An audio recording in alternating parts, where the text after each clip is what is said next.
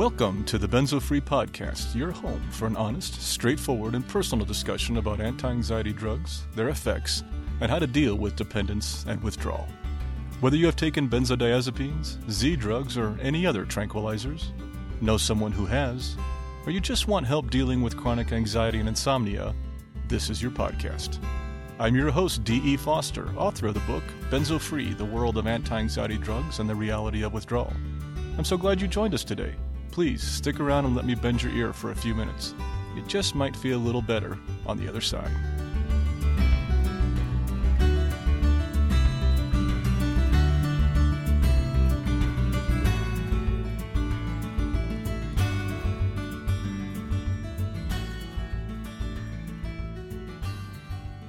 Well, hello there. This is D, and welcome to episode 32 of the Benzo Free Podcast.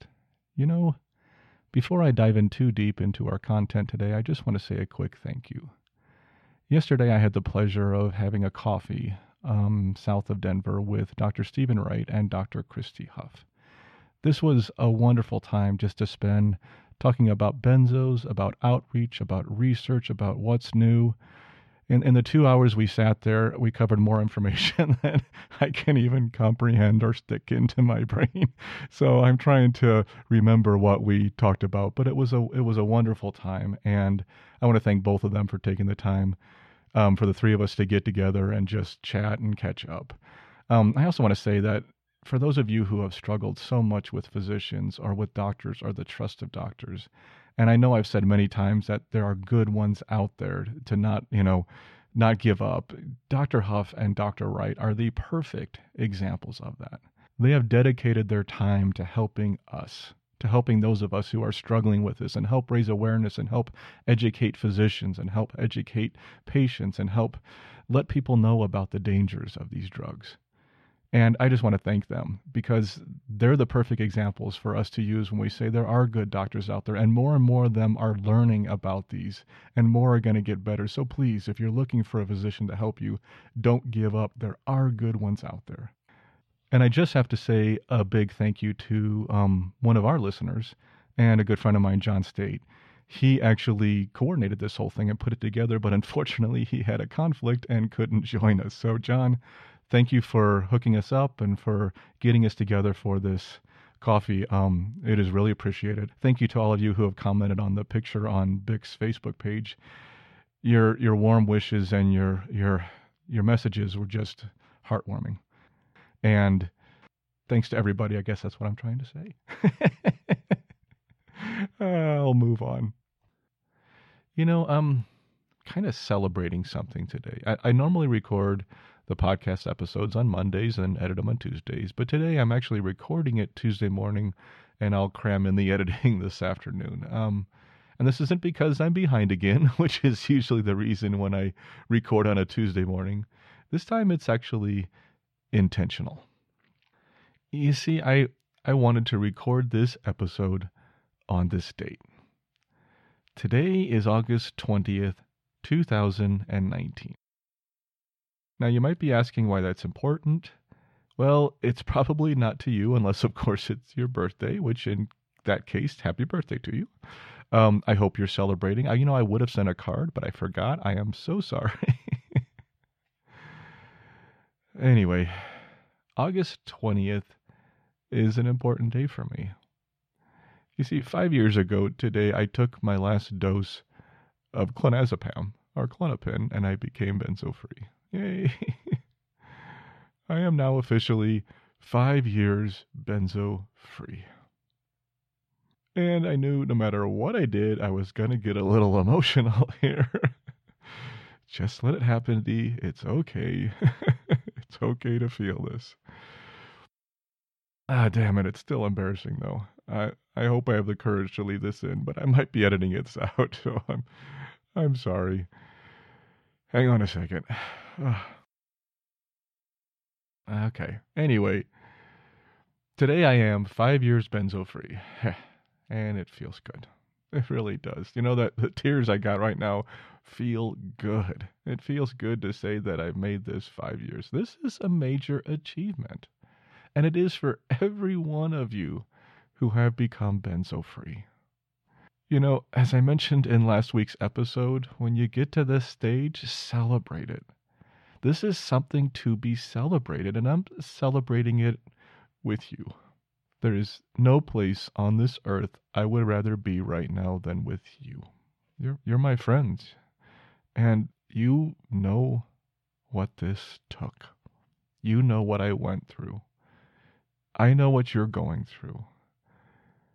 And I want to celebrate this with you. And you know, today isn't just my anniversary of being benzo free, it's also the anniversary of publishing my book. Yes, I I purposely published my book on my fourth year anniversary of being benzo free. I felt it was a good way to celebrate that goal and and it is again. Uh, you know, for those of you who are benzo free or soon to become benzo free or or even just took your first taper step. Celebrate this. There is a new life on the horizon, and it's pretty damn cool.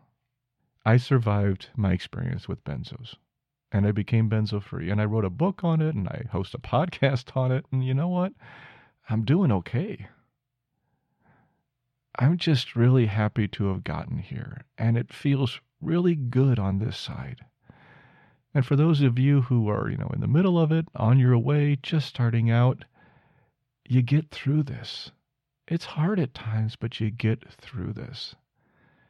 And to be able to say, I am five years benzo free, to say you're one year, to say you're one month, to say you've tapered down 10% of your drug, celebrate that. Feel good about that accomplishment. This is something you did, and it wasn't easy to do. You need to be grateful. You need to you need to take pride in that accomplishment. You've come far. No matter where you are in this whole journey, you have already come far. Just listening to the podcast, just finding information on the web, you have come far. Take pride in that. Celebrate that. Celebrate your curiosity, your willingness, your need, your desire to feel better, to get better. You know, speaking of the book, um, I, just wanted to thank also one of our listeners um, in particular. A couple weeks ago, I asked a favor on the podcast, and that was for anyone who had read my book to consider leaving a review on Amazon. And I'm happy to say that this morning I saw a new review on Amazon. These aren't easy to get, and I it really means a lot to me when somebody actually takes the time, goes out there, and says what they think of the book. Good or bad, it doesn't matter. Just is willing to give feedback. I appreciate that. And it honestly helps support everything we do here at Benzo Free. So thank you to that person for doing that. I really appreciate it. Today's format will follow our normal routine for the most part. We have our intro, our mailbag, and our feature and we'll close out with our moment of peace. But unfortunately, we'll be missing our benzo story. Why, you may ask? Because I'm out of stories to share. If you if you want to send in your benzo story, now is the perfect time, so I'll have one to share next week. If you did submit your story and haven't heard it on the podcast, please drop me a line. It may have been lost in that email mix up I've had, or just got lost in my own internal organization, and if for that I apologize. I try and keep track of everything, but things do get sometimes misplaced. So please, if you're thinking about submitting your story, now is a great time. And you can do that via the feedback instructions, which I'll cover in a few minutes. And as for our feature today, it's insomnia in benzo withdrawal. Today we are going to focus on a big one sleeplessness. This is one most of us have dealt with. You know, we're going to touch on nightmares too, since those often come back during this time. So please stay tuned. I think it's going to be a real good feature. And before we move on, we need feedback. Questions, comments, stories, suggestions, corrections, additions, or why rubbing a balloon against your head makes your hair stand on end. Yeah, I, I know it's static electricity, but I still think it's pretty cool and I still don't understand it. anyway, I need feedback. This is your podcast, and the more content I can share from you, the more benzo free becomes the community it was designed to be. So please Tell us what you think. Visit our feedback form at benzofree.org slash feedback or email us at podcast at benzofree.org. Or, as I often forget, you can comment directly on the podcast blog post itself for others to see. And don't forget to sign up for our mailing list at benzofree.org slash subscribe. And please remember that the Benzo Free podcast is for informational purposes only and should never be considered medical advice. If you're listening to this podcast on one of our providers, please leave feedback on that carrier. This helps new listeners find us. Let's move on to our mailbag. Today I have two questions and one comment. The first question is from Marianne. Marianne writes I just want to take a moment to say I am so, so happy I found this site. I'm weaning off 20 years of Klonopin. I was shocked as I started researching withdrawal. I will write my story, but I'm just beginning, and I'm already angry at the wrong advice I have been given, and the way I am being ignored. For now, I do have a question. Can I have withdrawal symptoms during tapering? I'm down to a quarter milligram of Klonopin and did it slowly in spite of being told to stop after three weeks of being at 0.5 and stay on Valium. I'm hoping some of what I experience is healing withdrawal.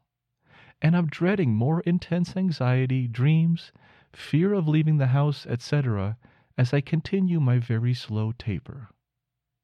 Thank you. FYI, I listened to at least five of your podcasts in two days and already do not feel so alone.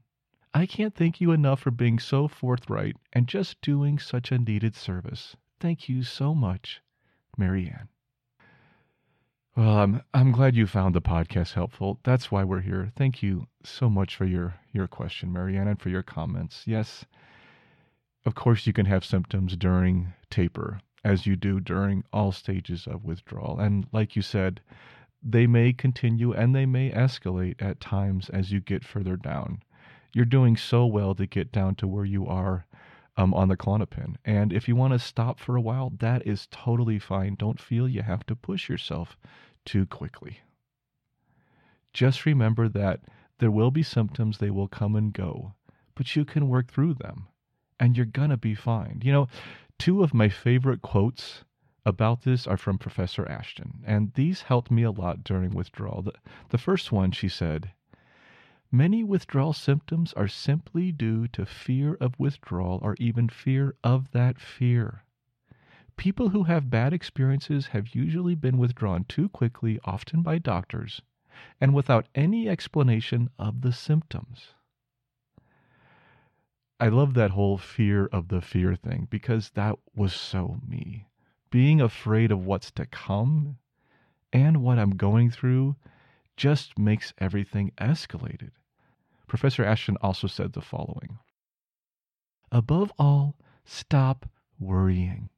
Worry, fear, and anxiety increases all withdrawal symptoms. Many of these symptoms are actually due to anxiety and not signs of brain or nervous system damage. People who fear withdrawal have more intense symptoms than those who just take it as it comes and think positively and confidently about recovery. You know, when I was at my wits' end and scared to death of what was happening, or worse yet, what was to come, I often returned to her words, and they helped calm me. Fear makes our symptoms worse. Period. Unfortunately, fear is part of withdrawal and it's often intense. But that being said, spending our energies on trying to manage that fear helps everything. In my experience working with each of you over this past year of, of the website and the podcast, I am so often reminded of these words from Professor Ashton. She is dead on accurate with this. Those who I've seen do the best and handle things the best are those who have found ways to manage their anxiety and their fear. So, back to your question yes, the odds are you will have symptoms during your taper and they may increase at times. Nobody really knows when or how. They may also increase after you take your last dose. They may also subside. each person is different, but the degree of your symptoms can be heavily influenced by your level of fear about them. So work on tools to manage the fear. That's that's where I would put my energy. Please send in your story when you are ready to share, Marianne. I'd love to hear it and I'd love to share it with our listeners. And thanks so much for your question. Take care and taper slowly. You're going to be fine. This next one is from Holly in South Dakota. Holly asks the following I'm enjoying listening to your podcasts. If I had only seen these months ago when I started on this hellacious journey. My story is probably like all others.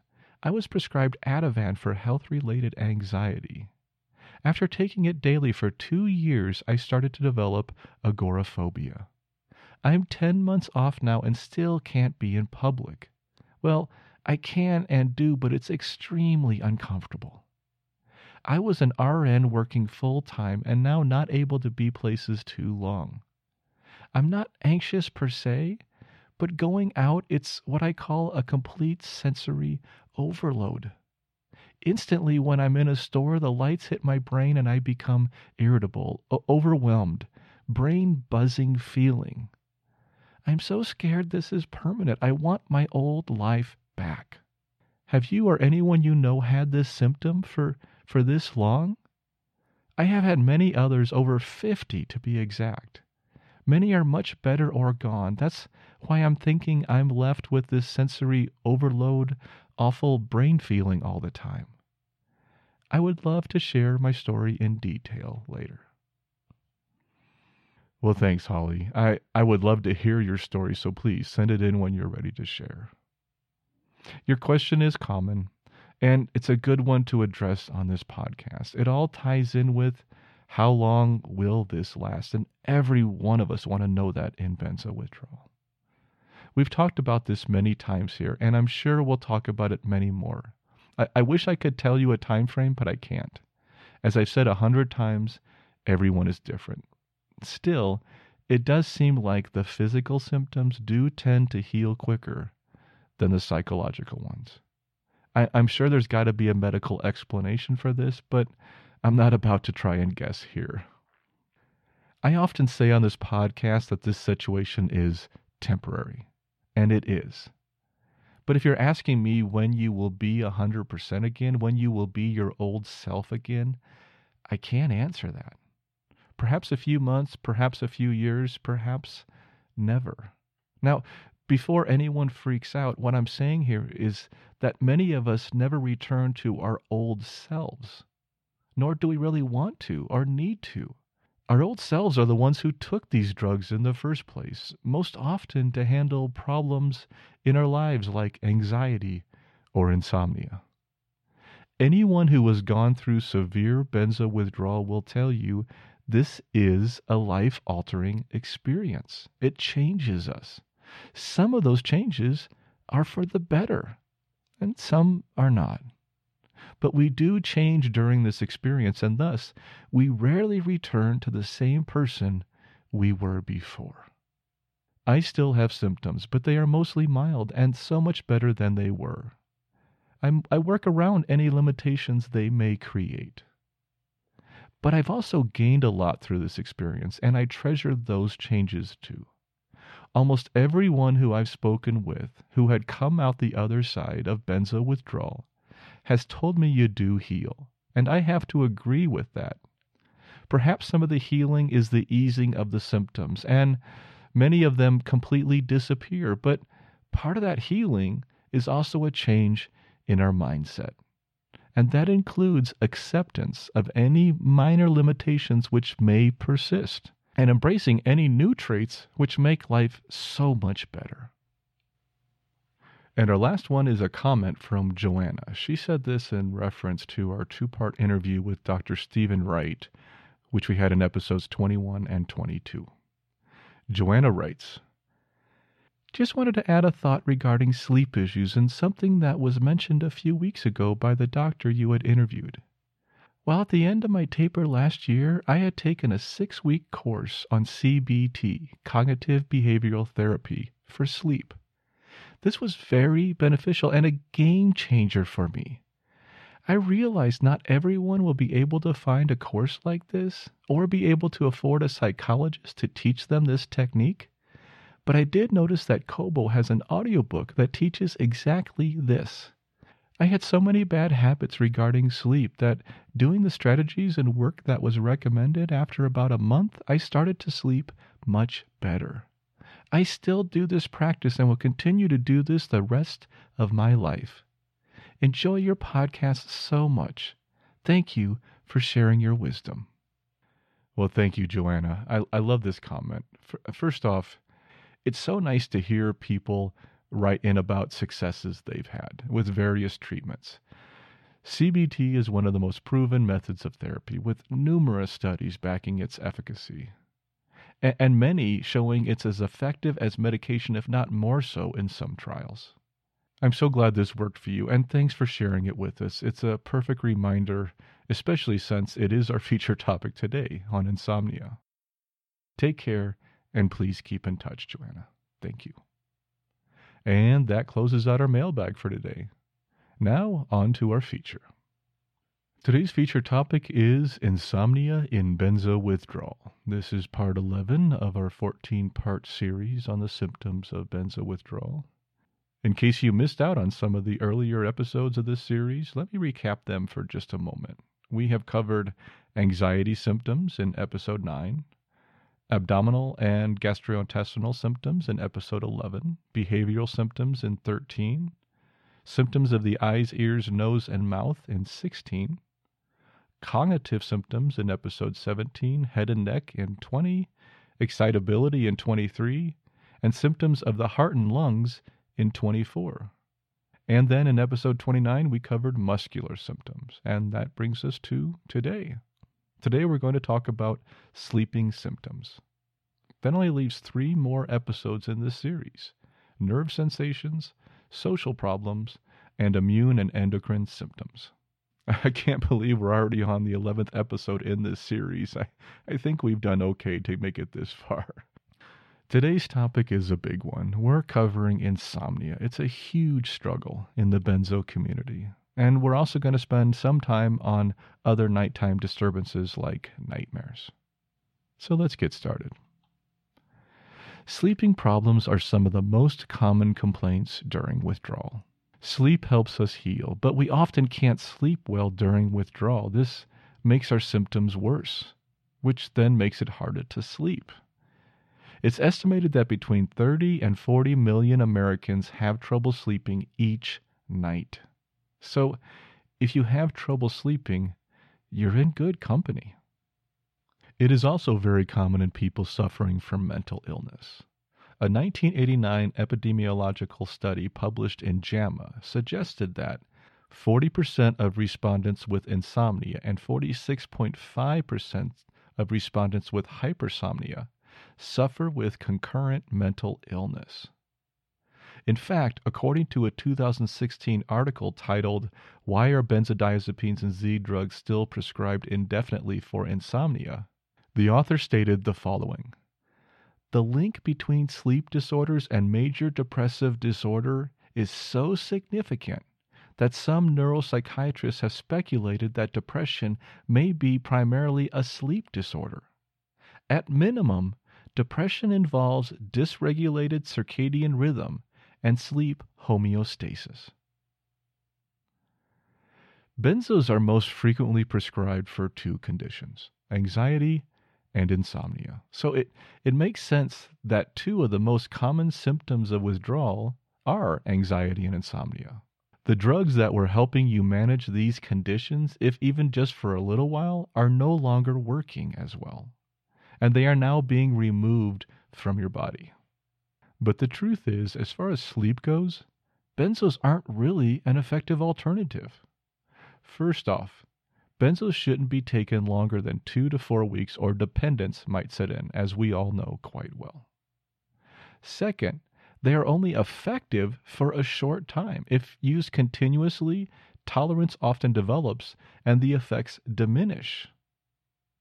And third, the sleep generated by these drugs is not really a restful type of sleep.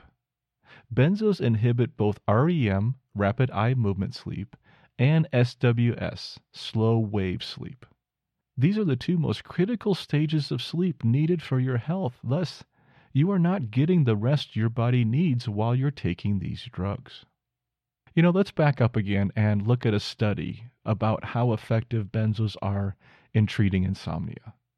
In a 2019 single center cross sectional cohort study published in the Journal of Pharmacy Practice, melatonin was actually found to be as effective as zolpidem, which is a Z drug, for treating hospital related insomnia and with far less side effects. And other studies have shown similar results, with some identifying benzo's benefits for insomnia not any better than a placebo. Lack of sleep has plenty of downstream consequences. Cognitive function and memory have been shown repeatedly to be affected by lack of sleep. It, it has also been identified as an increased risk factor for heart disease and other illnesses and conditions. Workplace accidents are another area of concern. According to a 2012 study in JAMA Psychiatry, insomnia was associated with 7.2% of all workplace accidents and 23.7% of the costs of accidents. The average cost of insomnia related accidents was $32,062 compared with $21,914 for other types of accidents. The authors of the study stated considerable epidemiological research implicates insomnia in impaired workplace functioning, including absence due to sickness, injuries, and disability. Although such results are sufficiently strong and consistent to rank insomnia among the most costly of all health problems from a workplace human capital perspective, employers have yet to invest widely in workplace insomnia screening and treatment programs. Let's take a look at nightmares before we get too far into insomnia. During withdrawal, many patients experience very vivid dreams and nightmares. This is often a sign of recovery. The dream process was subdued during benzo use and now is starting to return to its normal functioning. The nightmares usually subside in a couple of months once the body adjusts to normal REM sleep. Ashton said the following about the return of REM and SWS sleep and withdrawal. As a result, dreams become more vivid. Nightmares may occur and cause frequent awakenings during the night. This is a normal reaction to benzodiazepine withdrawal, and, though unpleasant, it is a sign that recovery is beginning to take place. When the deficit of REMs is made up, usually after about four to six weeks, the nightmares become less frequently and gradually fade away. For years while I was on clonazepam, my wife would share her dreams with me in the morning. I always felt left out of that conversation. I almost never remembered dreams, to the point of wondering if I dreamed at all. After withdrawal, though, things kind of changed. I now realize that clonazepam suppressed my dreaming for over 12 years. Now I dream. I even remember my dreams from time to time and get a chance to share them with my wife. I, I no longer feel left out. Nightmares can be scary, even terrifying, but they are a normal part of the average human's experience. Realize that the return of nightmares is normal and expected. It may take a bit of getting used to them, but when occasional and not chronic, they're nothing to be worried about. According to an article on Sleep Advisor titled How to Kill a Nightmare, the author lists a few tips for dealing with nightmares. Number one, white noise. White noise can bring pleasant memories to people ocean breeze, rain, nature sounds, crickets. Anything that evokes calm can help. Number two, make sense of your dreams. If you can self analyze and identify what's behind a nightmare, it can go a long way to helping demystify it and thus make it less frightening. And number three, the old standard nothing scary before bedtime.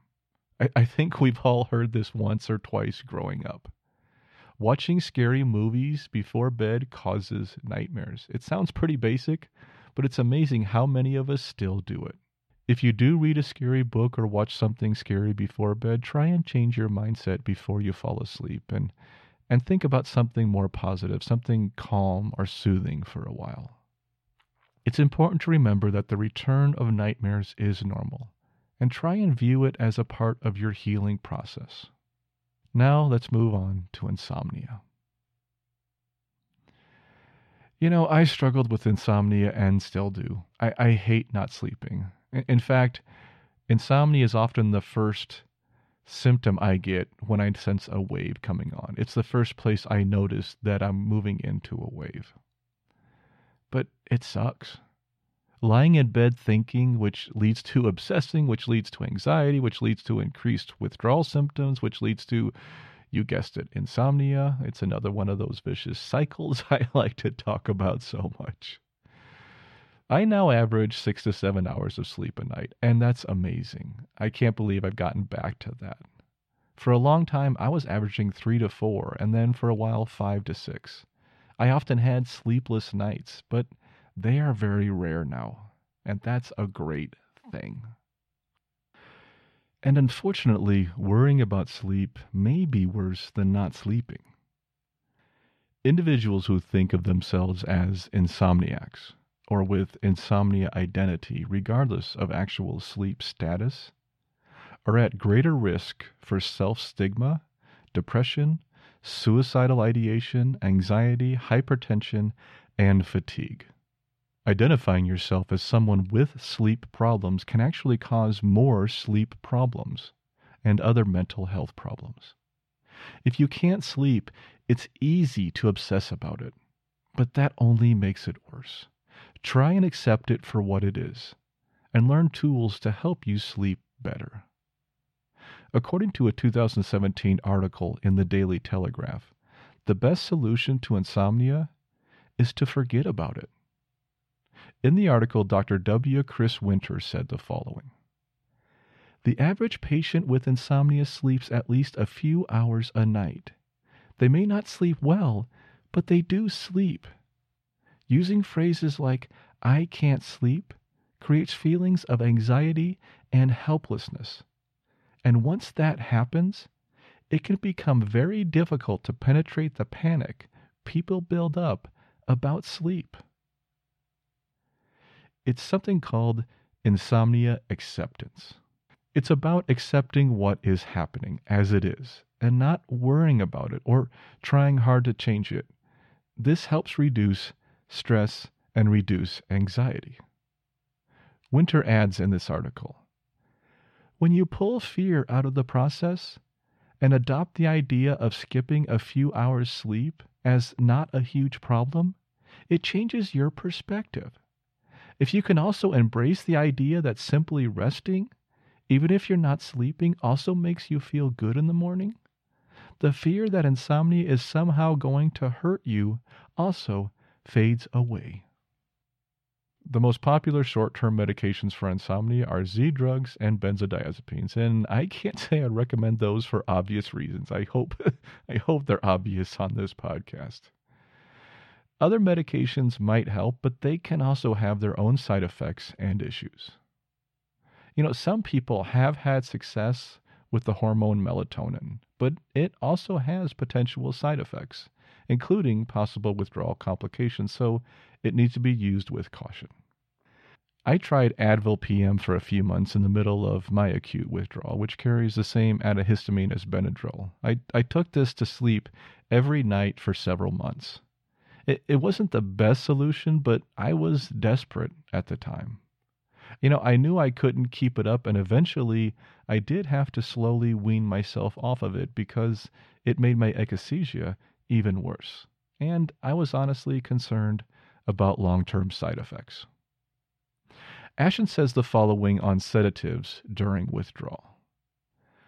Most other hypnotics and sedatives act in a similar way to benzodiazepines, including barbiturates, chloral derivatives, Noctec, ethchlorvynol, Placidil, zopiclone, zimovane, imovane, zolpidem, Ambien, Zaleplon, Sonata, and incidentally, alcohol.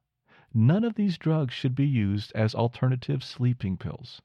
All can cause a similar type of dependence, and some are more toxic than benzodiazepines. Ashton also mentions that tricyclic antidepressants and some antihistamines can help manage sleep during withdrawal, as I did, but need to be used with caution. No drug is without side effects. You know, eventually I realized that the only reasonable alternative for dealing with my insomnia were the more natural methods. So I did more research and found a whole list of options. While none of them cured my insomnia during withdrawal, I tried a few and they helped me get through. Sleep hygiene is a term used to mean creating the right environment for sleep. This includes the bedroom, the bed, your schedule, your mindset, and many other factors. Let's let's take a look at some of the more common tips for getting a good night's sleep. Number 1, avoid eating before bed. Large meals at or near bedtime can keep you awake. Try to give yourself at least a couple of hours between your last meal and the time you go to bed. Number two, be active.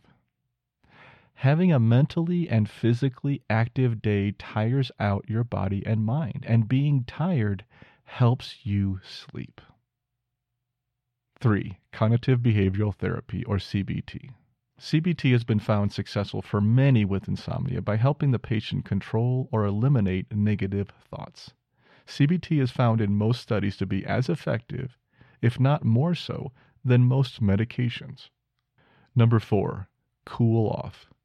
You know, cooling off your body temperature triggers a good night's sleep. Open a window if you can. Sleep with less blankets, but actually, the cooling off of your body does trigger sleep. So, if you can regulate the temperature in your room, do so. It might help. Number five, don't worry try not to worry about sleep. Remember, you are healing and you will have nights when you don't sleep or you get less sleep. Getting anxious about not sleeping only makes the problem worse. Be kind to yourself and know that your body will eventually adjust. Number six, get up. Lying in bed and ruminating is not very productive. That's when my brain drifts to those dark places, as I'm sure yours do too sometimes. If you just can't sleep, then get up. Get up and do something for one hour. Then return and try again. Try to break the cycle. Sometimes that will reset your internal clock and clear your mind. Number seven, keep to a routine. We all have a sleep cycle, and when it gets disrupted, it can cause problems. Finding a good routine, a steady routine that you can maintain, is important to developing that internal rhythm to help you sleep. Number eight, limit caffeine, alcohol, and nicotine. You know, most medical professionals recommend that you avoid these drugs, especially close to bedtime. And I, of course, want to pipe in here and say, especially during benzo withdrawal. So it's just good to severely limit or even avoid all of these drugs during withdrawal for a lot of reasons. Number nine, a dark, quiet room. Having a good sleep environment is important, and for many people, the darkness of the room is critical. Some people are disturbed by the most minor of distractions such as the light from a clock or the moon from the window or soft noise from the furnace. During withdrawal, our sensitivities can be heightened, so this becomes even more extreme. And perhaps removing any distraction from the room can help you stay in that sleep state. Number 10, screen time. You know, the concern about screen time's influence on our mental health is growing and it's not looking good, and this is especially true before bed. Watching TV using your phone or tablet before bed hinders your ability to sleep. The blue light emitted from these electronic devices can disrupt the body's circadian rhythm and suppresses the body's natural release of melatonin, which is essential for helping you sleep. I try to avoid screen time before bed, but you know what? Before bed isn't the only problem here. Binge watching TV also has effects on our sleep cycle. According to a 2017 study published in the Journal of Clinical Sleep Medicine, young adults who binge watch television shows are more likely to have fatigue, insomnia, and generally poor quality of sleep. In the study, more than 80% of young adults identified themselves as a binge watcher. And those identified as binge watchers had a 98% higher likelihood of having poor sleep quality compared with those who were not identified as being binge watchers. And that's just two areas where digital media appears to have a negative influence. More and more studies are raising concern about the consequences of increased screen time on our general health.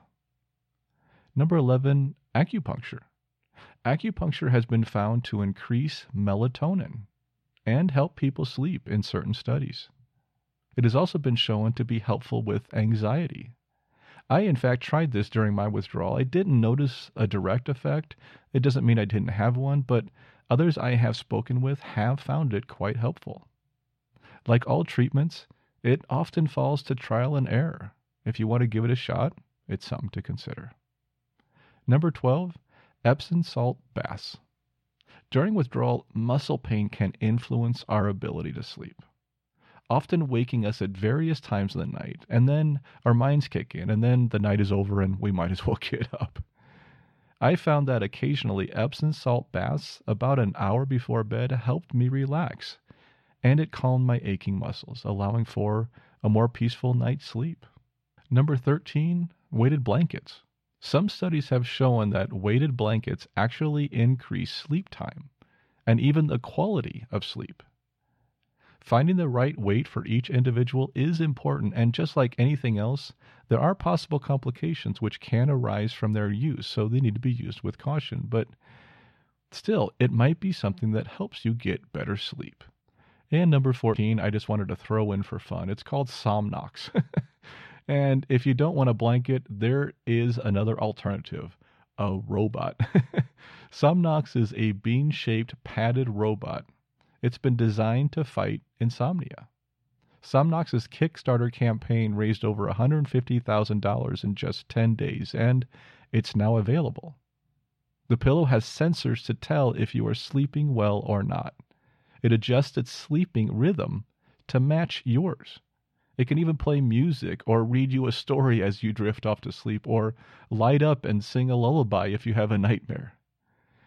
Unfortunately, it's not cheap, and it's still relatively new with few quality reviews. As of the release of this episode, it was available on Amazon for about $600. So, if you want to check that out, you might have to fork over some cash. Anyway, that was just a sample of some tips of possible sleeping, you know, habits. Again, I'm not a medical professional and this is not advice. It's some things I came across that maybe people might find helpful. This is just for informational purposes. But by developing some good sleep habits and by finding maybe one or two techniques or treatments that help you along the way, you might just find a way to get the shut eye you so desperately need during withdrawal. Just remember, try not to worry about it. Insomnia is normal. A lot of people deal with it, and it often comes and goes. The more you focus on it, the more you might be creating it. I wish you all a good night's sleep. And that wraps up our feature. Before we get to our moment of peace, please stay tuned for about 30 seconds for our disclaimer. This podcast is for informational purposes only and should not be considered medical advice in any way. The host of this podcast is not a medical professional, nor is he engaged in rendering medical, health, or psychological advice, nor any other kind of personal professional services. The views and opinions expressed by our listeners and interview guests on this podcast, whether read from textual submissions or presented in their own voice, do not necessarily reflect those of the Benzo Free podcast or of its host. Withdrawal tapering or any other change in dosage of benzodiazepines, non-benzodiazepines, or any other prescription drug should only be done under the direct supervision of a licensed physician. Our full disclaimer can be viewed on our website at benzofree.org slash disclaimer. And that brings us to our closing, our moment of peace. It's just one minute, and it's an opportunity to quiet your mind a bit, you know, before you have to return to the chaos of the real world. The way this works is that I'll give you a brief introduction, perhaps a suggestion of something to focus on. Then I'll play a soft bell which will indicate the start of the one minute. This will be followed by another soft bell, which will indicate the end of the one minute, and that will be the end of the episode. Feel free to continue to meditate if you choose. If not, continue on with your day. And please remember that you should only do this if you are in a safe place where you can close your eyes and relax and let the world pass by without you for a minute. Today we're going to do another basic meditation. It's the So Hum meditation. This is one of the most simple mantras to focus on. You just say to yourself, so, on your in breath, and hum on the out breath. That's it. So let's get started. Close your eyes and relax. Take a deep breath in. Hold it for a second and let it out slowly. Let's do that again. Take a deep breath in. Hold it for a second and let it out slowly along with all the stress of the day. One more time. Take a deep breath in. Hold it for a second. Then let the breath out slowly, relaxing our entire body. Now just breathe slowly and naturally. And repeat your mantra so on your in breath and hum on the out breath. And if your mind wanders, just gently bring it back to your breath again.